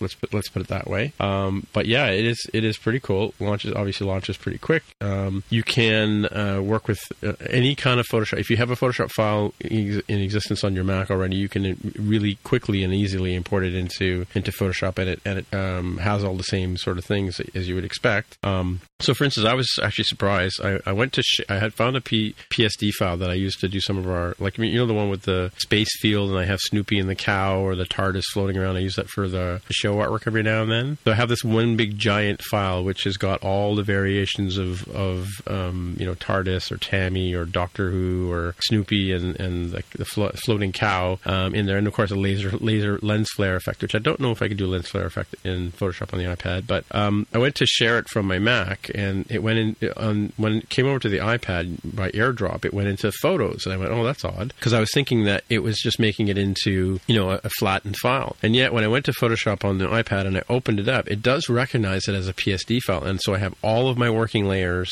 here. Um, and you know, so when you're working on in layer layers is a huge thing in, in Photoshop. This is how we organize our work, and we do um, channel layers and channel masks and stuff like that. The, all of those kind of things are built into this this version of Photoshop, and other Photoshopy kind of things that Adobe has put out in the past don't quite have this level of, of quality. This is very similar to, what you would do on on the uh, on the Mac itself, right? Um, the toolbar on the left hand side, where you'd expect it to be, you've got your typical stuff like you've got your your selection tools, oval, square, um, and any anytime it's like uh, or lasso tools, you got those as well. Of course, it worked great with a pencil, which is lovely because I I've been using Astropad on my iPad to be able to use my pencil pencil to work on my Mac in Photoshop, and now I can do directly on on the um, on the iPad itself. Um, but you know, so when you go to select a tool, you can you can long press on the tool, and you can choose between or, uh, ellipsis or uh, rectangular rectangular selection. Um, lasso tool has got it's got um, their magic wand selections and the, the quick selection, the magic wand tool are there. There's a type tool as well. I don't I haven't really dug into that one too much. Um, cropping, of course. You know, whenever I do the, the episode for the show, I have, I have to make a square crop for the the, the podcatcher, like uh, uh Outlook or, or sorry, uh, Overcast. Um, but I also do have, have to make a header version for um, the website. So I've got that. Um, you know, erasing and brushing, and of course you've got uh, layer masks as I mentioned before. You can edit directly on the mask. You very quickly turn on and off um, uh, layers and work with, and layers have all the same sort of effects and and um, modes that they have on um, on the on the Mac. So you can have like a normal, and you can adjust the opacity of a layer. You can have it, you know, do dodge, color dodge, color burning, um, screen screen effect, which is where you know highlights show through. Um, you darken color, darken layer, darken the color, lighten the color. So all the sort of visual effects you want to do on a, on in Photoshop for the most part um, are available to you. So like I said, I opened up this file which I've been you know working on for the last you know three four years, and all of the layers that I've worked on over the year are in there. There's one of Tammy here. There's one of like you know, Snoopy, as I said before, the Doctor Who composite, the the red cup. Um, the I think this one started with the the Mac Pro floating in space, if I remember correctly. Yeah, even right down to my original um, basis for which I made this the this the the star Starfield as well, right? So yeah, I'm I'm really enjoying this. Uh, I'm looking forward to using this tool on a regular basis because, like I said, I use Photoshop all the time on my Mac, and uh, now I plan to use it on my um, on my iPad. And the only thing is missing. Can you guys guess what the only thing is missing for me in this this whole new adventure? Mm, no. I don't know. Come on, no interface builder and no Xcode editor within Photoshop. well, if they can put Photoshop on my iPad, why can't they put Xcode on my iPad? I see. So it was the iPad in general, not not Photoshop. Yeah, I got it. yeah, yeah, yeah, yeah. So I mean, yeah, I mean, I would, you know, I, I could pretty much abandon my Macs if, if I could do for well, yeah, because I, I, I could edit the podcast on, on an iPad too. It would be cramped. Uh, actually, I have more space on my more free space on my iPad than I do on my Macs, right? But you know, I could edit the show on the on the iPad. I could uh, do the artwork on the iPad. If I could only do coding on the iPad, it would be. Well, I, I guess I shouldn't say that because you can do that Swift uh, Playgrounds thing, right? Which I think I talked about because you can do Swift UI and the Swift in the Playgrounds as well. Yeah. So and it's cool because, like I said, you know, I can I can move I can work on this file here, and then I could just move it up to the um, Creative Cloud, and then I can pick it up on any one of my Macs that has uh, Photoshop loaded up on it. So it's pretty cool. They've they've kind of got this sort of ecosystem working where similar to how iCloud works. You know how you when you're working in Apple apps and other apps that use iCloud, you can you can work on your on your iPad or your mobile iOS devices, and then save the files into the cloud and then pick them up again on on the Mac and that kind of stuff. Like I, I do that with Pages and you know um, various tools like that. So yeah, this is really really well built uh, well built program. I haven't really sort of played around with it for too much time to sort of get any sort of you know oh it's super buggy at this and super buggy at that. But yeah, just I'm just delighted that I've got access to this. Right, oh, here's my Rick and Morty layers. You like double click on things to see the like you can group grouping layers and that kind of stuff, which is something that's very important to do and give the layers names and you know so you can add, like you can put a bunch of images together in a, in a group and then move them around on as as one unit kind of thing. So yeah, it's pretty cool. All the things that I would want to see in Photoshop, I've got layer properties and so on and so forth. Yeah, and you can look at you can look at the layers in either the, this new iPad um, kind of style, or you can look at them in the traditional Adobe um, style, where you've got the uh, looks like nested folders, right? Yeah, pretty cool. Happy, happy, joy, joy. It, it seems pretty neat how they've tied it into their PSD cloud files. They they gave it like a new extension, I think. Mm-hmm. Um, so I think that's pretty neat that they're doing it more. I'm assuming it's more um, Google Docsy in that way. Like I don't yeah, know if yeah, you can yeah, collaborate with other people the same Yep. way, but certainly at least between your devices, it should sync, right? Yeah, well, they have this Adobe Bridge thing, which they introduced around, I want to say Illustrator Five era, like a long time ago, where where you have this sort of like a fo- like a finder for images and artwork. Um, they've had that for a while, and they've sort of incorporated that into the Creative Cloud too. So I think that's part of part of the magic behind it. But it definitely has a cloud icon here. And oh, the other thing too is like there's no save dialog box on on the iPad, right? Whereas you know, in, in when you're working on the Mac, you constantly have to remember to save things, and um, yeah, it just you know, as soon as you, you make an edit, just like any other iPad app, it, it automatically saves it for you. That's cool. Here, I'll take a screenshot of it so you guys can see what I'm talking about. It's Slack built with Electron. Is Slack still built with Electron? Do we know? Do we know? Slack, I believe, is. Uh, the heck is Slack? And that's the one that folks tend to think of as like their um, their memory hog. But Oh, yeah. I will counter with VS Code, Visual Studio Code is Mm-hmm. super snappy and fast. So it doesn't seem as though using Electron necessarily makes your app a memory hog. Wow, uh, my Slack was just freaking out here. Oh, we just got one of those Amber alerts on our phones. Didn't make any noise though, which is good. Cool. Uh, yeah. So if you look at the screenshot I just sent you, so you see, yeah, this is the traditional Photoshop um, layers view on the left right hand side there. You know, like you can see the TARDIS sort of halfway down, and you can see the the black uh, with the white outline. That's a layer mask, right? Um, and the the eyeball with the eye- X through it means that the those are layers that are not visible, right? And uh, so the like the Snoopy one, you can see how they're it's grouped at the bottom there. The multiple objects make up make up Snoopy. Um, and then uh, on the on the uh, right hand side, there's like the, one of the things about the Photoshop is the way the color palette works. You have a foreground color and a background color, and you just tap on that little circle there to change the color. Um, you know, long press on the brush uh, pad to make, and then use a key like a finger command, if, like a gesture, to make the brush go up or down. So in Photoshop, you use a lot of key keyboard commands. Obviously, you can still if you if you have um, a keyboard hooked up. Apparently, there are keyboard commands built into into this uh, Photoshop as well. I haven't tried it with mine yet. Pretty cool stuff. Cool thing. Questions, concerns? No. No, it's definitely not my area of expertise, but I just think it's really cool that this level of software exists. And Yeah. um, Pro app. Yeah, for sure. I think other apps were coming as well, like Illustrator and other ones that they've talked about. Yeah, that would be cool. Rumor. I, I haven't tried the Bezier tool out yet, but because that's going to be the real. Oh, is there a Bezier tool here? I don't see it. Oh, one thing's missing. I guess I use the Bezier tool all the time in, in uh, on the Mac. Um, but that would be that would be uh, really cool because we do have Bezier paths in, in iOS, right? So it shouldn't be that hard to do it. Maybe that's a future feature coming up. Yeah, yeah. So, super super stoked about this uh, this version of Photoshop. Go team, go team Adobe. By the way, I think it's the 10th anniversary of the introduction of InDesign. Did you guys hear that the other day? Really? It's only 10 years old? I feel like it was is it 20? older than that for reasons, but 20. I guess I guess not. Yeah, no, because they were talking about it at the at the they had the Adobe Max uh, thing on Monday, the keynote, and they mentioned InDesign. I was at the actually at the original introduction of InDesign. My wife and I were there at one of the Mac Worlds or whatever it was, and I think it was a day that one of the two Adobe founders res- resi- uh, retired, Geschke, I think. Anywho, all right, well, I guess that's it for another week. So hey, Jaime, if people want to get in touch with you on the interwebs, where would they find you? I'm on Twitter as at dev with a hair. All right, Mark, if people want to get in touch with you. Mark R at smapsoft.com. All right, and as I say every week, my name is Tim Mitra, T I M M I T R A. On the Twitter machine is where you'll find me. And so until next week or next time, we'll say bye bye. Goodbye. If you want to find out more about the podcast or see the episode show notes, visit the More Than Just Code website at mtjc.fm. You can get in touch with us on the website or follow us on Twitter at mtjc underscore podcast. If you have feedback or questions, send us a tweet with the hashtag AskMTJC. If you like the show, please consider recommending us to a friend, writing a review on iTunes, or pledging any amount at patreon.com slash mtjc. You can find details on how to help us out on our website at mtjc.fm slash sponsor us. Thanks for listening, and we'll see you next time.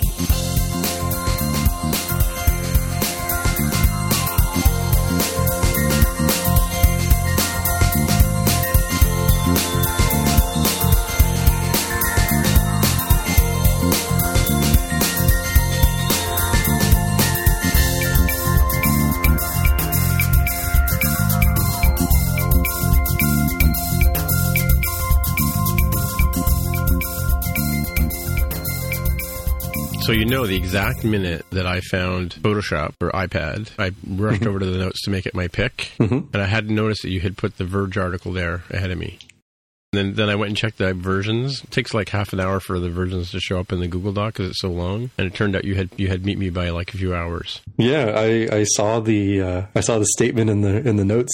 I was like, oh, Yeah. I didn't realize Tim had it there, and Yeah. I appreciate the uh, the honesty there. Yeah, no. When I went back, I'm, I'm like, I was, I'm sure I had it there first, and then when I went, because I didn't see your thing about the Verge, right? And then when I went back and replayed the history of the document, you had your pick in there, and my the picks were both empty, right? So neither one of us, neither one of us had something in there. You know, I'm finding this Photos app on on Mac OS and also iOS even more disappointing than it was in the past because it used to be really good at keeping up with new pictures you put in, like photos of people, and now I find constantly have to go in and it's like, oh, I can't find any more pictures of that person. Like there's like five of them sitting right there. Oh, you know? wild! Yeah, I don't know. I, I guess you, I don't know if you use the faces recognition thing in your uh, photos. I mean, is it possible that's like an iOS 13 thing? Because I've I, I- like for whatever reason, Mail will just occasionally decide that it doesn't want to show me new notifications. Yeah, yeah. Um, and the other thing I noticed was that Safari View Controller across the entire operating system had gone haywire hmm On on Mac.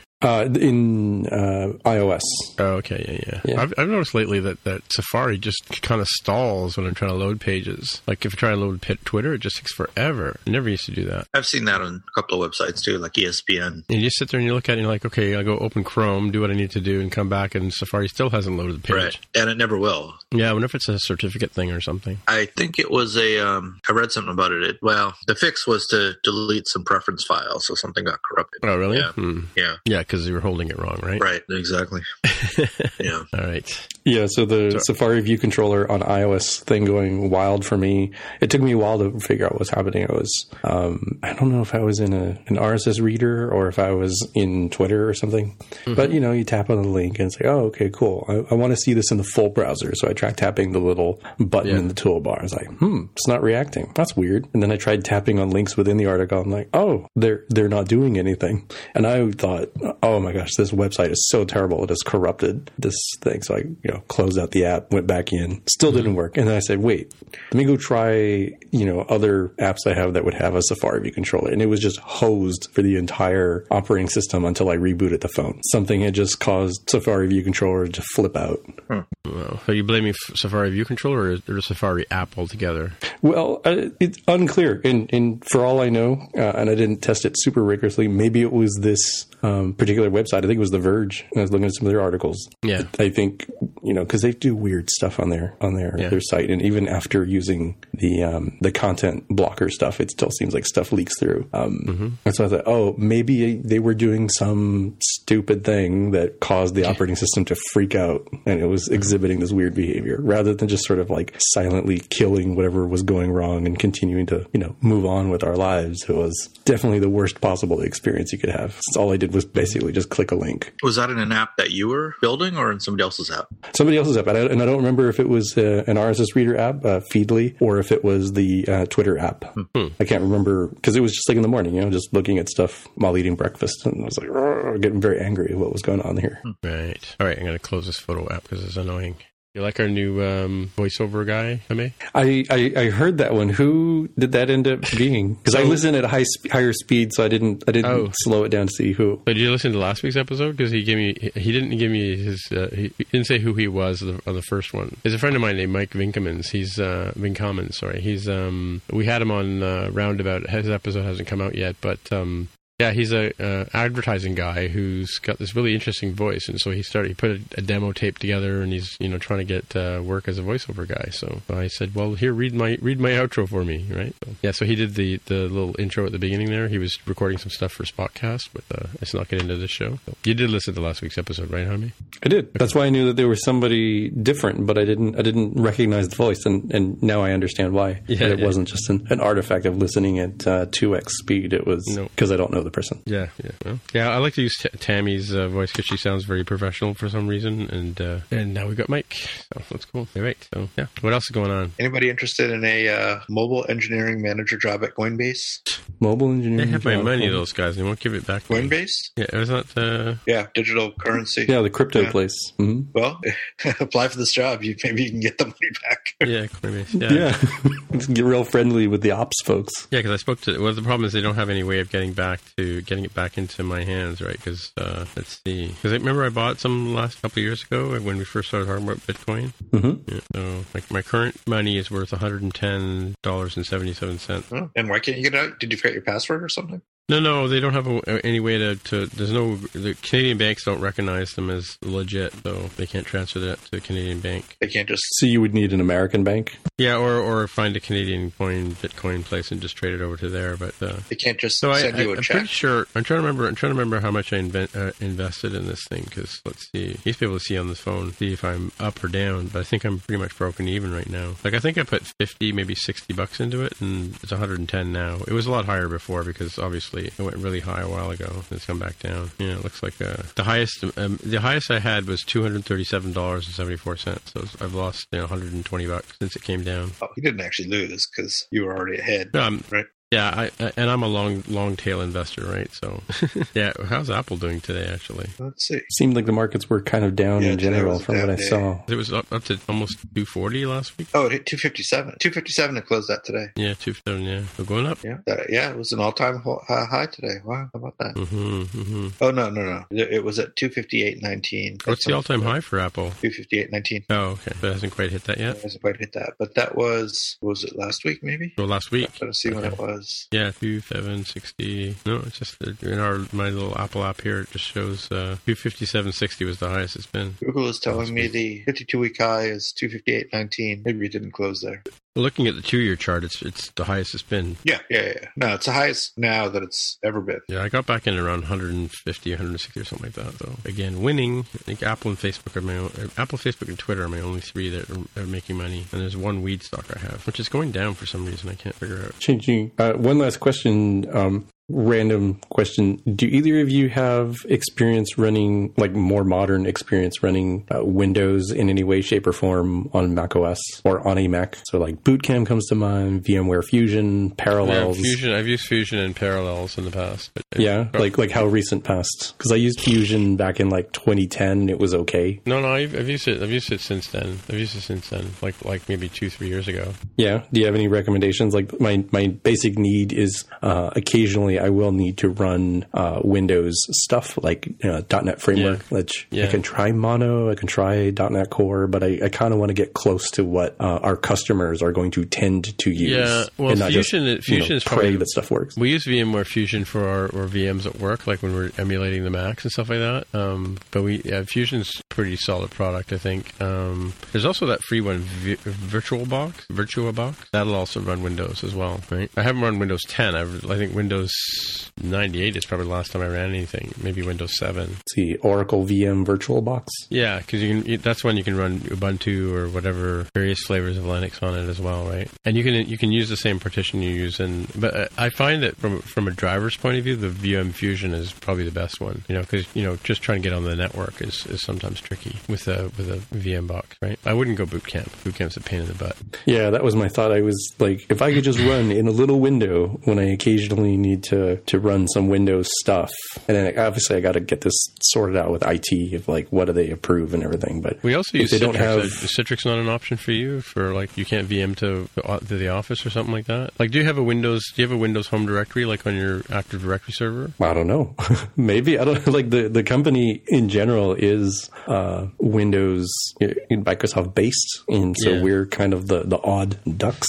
So do you have know, like a Windows Drive like that you can mount on your on your that has like the documents and notes and pictures and stuff like that? We're all using like Office 365. Yeah, Um, yeah. When it comes to like corporate stuff, as opposed to like my division, which tends to use like Google Docs, Slack, and stuff. So it's Teams and Office 365. So I, I don't know the answer to that. Like I, I've only done it through the web. I haven't like mounted a drive or anything. Well, so like if we if I mount Citrix on if I go through VPN and I mount the Citrix apps, then basically my Windows environment is right there, and I can actually I can open Explorer or Chrome or whatever on the win- in the Windows environment. But on the Mac, because of Citrix, it interfaces just like I'm running an app. It's a bit, a bit slower on the VPN, but but if I'm in the office, you know, I can I can do all the Windows kind of stuff. But like since they switched over to Chrome, as I said in the notes, um, it's been pretty seamless for us on the Mac user Mac users. And now that we're all on Office 365, it's been pretty seamless that way as well. But yeah, I think if, if I was looking to if I was looking to, to run Windows on a machine, I would definitely look at Fusion for sure. You, you need to have a legit license, right? Like a Windows license, but uh, you know you can do that. You used to be able to do it with an OEM license. I don't know if that works anymore, but like you get like an OEM installer and then run it. Actually, if you buy Windows VMware Fusion, it usually comes with a Windows license, right? Oh, interesting. As like a reseller thing. Yeah, like they, Um, they package. If you buy it all in the package, it comes with because VMware Fusion is like fifty bucks, but I think Windows is like a hundred. So if you're paying like 100, 100 bucks or so like that, then or, or if you get the, I mean, the company can probably supply it to you, right? Yeah, I'll definitely like have to provision everything through IT. It was just Like they may of- have a, a Windows image that they use to uh, you know, install in their stuff for always for security reasons and stuff as well, right? Yeah, yeah. What I what I don't know before I start asking the questions is, do they have guidance for this scenario? Yeah. Um, I, I kind of kind of have doubts because it's probably not a super common scenario. You want to do So that's why I was like, I better ask for some recommendations of like, Yeah. if they don't have one, I will push them and it's like, hey, why don't you go evaluate this and then figure it out, you know? I'm pretty sure they're they're aware of VMware Fusion because they probably use it for other things like like um, you know VMs that they use in their, their Windows environment, right? Like on their that have multiple servers and stuff like that. It's just a great great way to res- share resources, right? Rather than having to go and configure a giant server with lots of RAM and lots of drive and then only use like a, a fraction of it, they can make multiple VMs and share the space. Hey, it's Paige DeSorbo from Giggly Squad. High quality fashion without the price tag. Say hello to Quince. I'm snagging high-end essentials like cozy cashmere sweaters, sleek leather jackets, fine jewelry, and so much more. With Quince being 50 to 80% less than similar brands. And they partner with factories that prioritize safe, ethical, and responsible manufacturing. I love that. Luxury quality within reach. Go to quince.com slash style to get free shipping and 365 day returns on your next order. Quince.com slash style.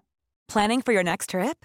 Elevate your travel style with Quince. Quince has all the jet setting essentials you'll want for your next getaway, like European linen, premium luggage options, buttery soft Italian leather bags, and so much more. And is all priced at 50 to 80% less than similar brands.